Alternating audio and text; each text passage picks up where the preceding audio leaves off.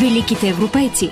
Не е лесно да си прекрасен, понякога леко пълничък, понякога леко слабичък, но винаги леко куцичък младеж, лут лорд с голям поетичен талант, трагично сатиричен поглед върху света и живота, ненаситен сексуален апетит и бунтовен дух, който не се противи единствено на самия бунт.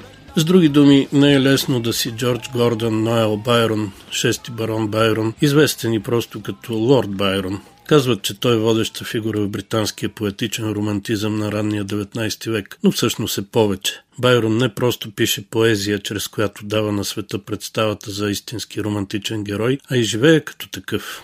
Както го описва една негова бурна и кратка любовница, той е луд, лош и не е добре да го познаваш. Да, такъв е, но какво има зад това? Романтичният герой на Байрон, както и сам той, е сложен, пъстър, раздиран от противоречия човек. Той съчетава силен дух с меланхолични депресивни състояния и е индивидуалист, който търси щастието, но живее в общество и свят, които не го позволяват. Пътуването като бягство, но и като търсене на нови връзки със света, като нов опит да си намериш мястото в него, е задължително занимание за романтичния герой. Другото е любовта. Третото е бунт.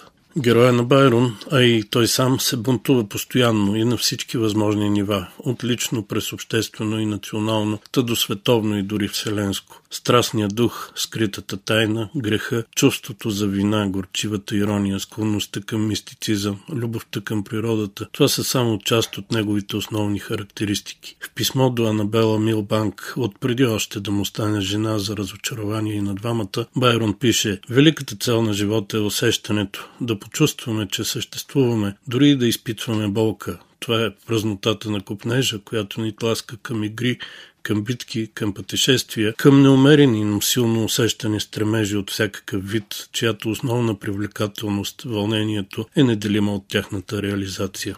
Затова е и трудно да се обхване Байрон. Той никога не е само творчество или само живот. Както казва, понякога пиенето на вино е само пролука в процеса на мислене, но казва също, че никога не би писал поезия, ако имаше друго по-подходящо занимание. Желанието на Байрон не просто да остави името си в света, но и да каже на света каквото има, е пряко свързано и с желанието за слава. Света да хареса това, което той казва, а и него изобщо. За целта Байрон играе различни игри, често на ръба, а още по-често отвъд ръба на обществено допустимото.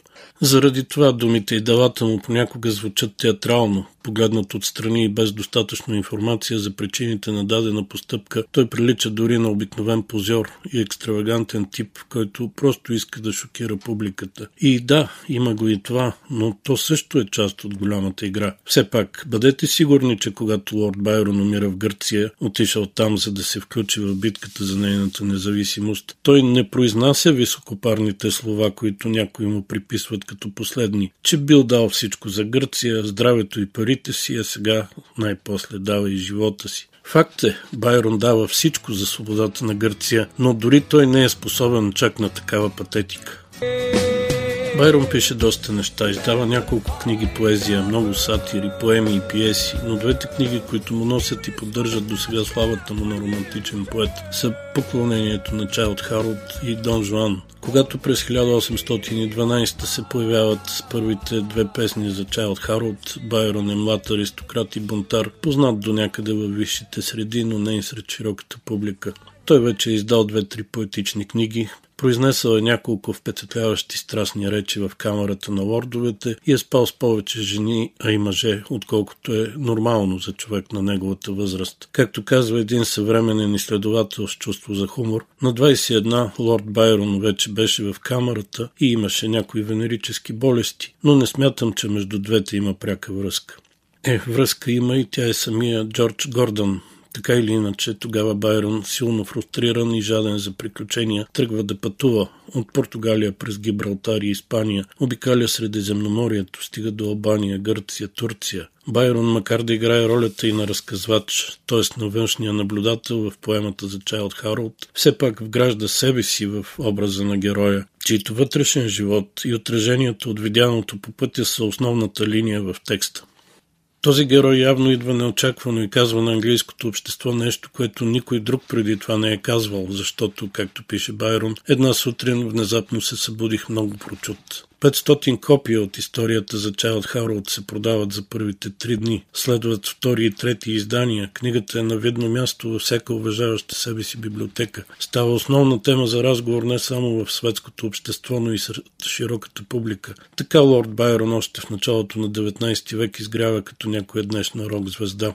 Публиката се натиска да го пипне, всички, особено жените, са луди по красивия блед, облечен в черно, меланхоличен и саркастичен Харолд. Но като не могат да докоснат героя на поемата, нахвърлят се на нейния автор, който изглежда и звучи по същия зашеметяващ начин. На всичкото отгоре той така романтично куца с единия крак заради травма от раждането, че как да не го утешиш. А още по-неустоима е малвата, че костите в стъпалото на този крак са разцепени като дяволско копито и това е пряката връзка на поета с тъмните сили. Е, вероятно е важна и другата малва, за твърди големия полов орган на Байрон. Малва, която се оказва чиста истина при ексхумация, извършена през 20 век. Според известните факти, Първа се докопва до Байрон лейди Каролин Лам. Тя е женена за бъдещия британски премьер Уилям Лам, но това не я спира да се нахвърли страстно на поета. До там, че дори той, подозиран в какви ли не сексуални подвизи, да се оплаче, че нейната изобретателност, ненаситност и перверзност му идват в повече. Връзката им продължава 5 месеца, но води до публичен скандал. Байрон е зарязван, но тя го преследва и дори опитва да проникне в къщата му облечена като момче. Точно Каролин после в една своя книга му лепва етикета, че е луд, лош и не е добре човек да го познава. Етикет, който така се залепа за Байрон, че и до сега не може да се остърже от него. Великите европейци. Една поредица на Пламена Сенов.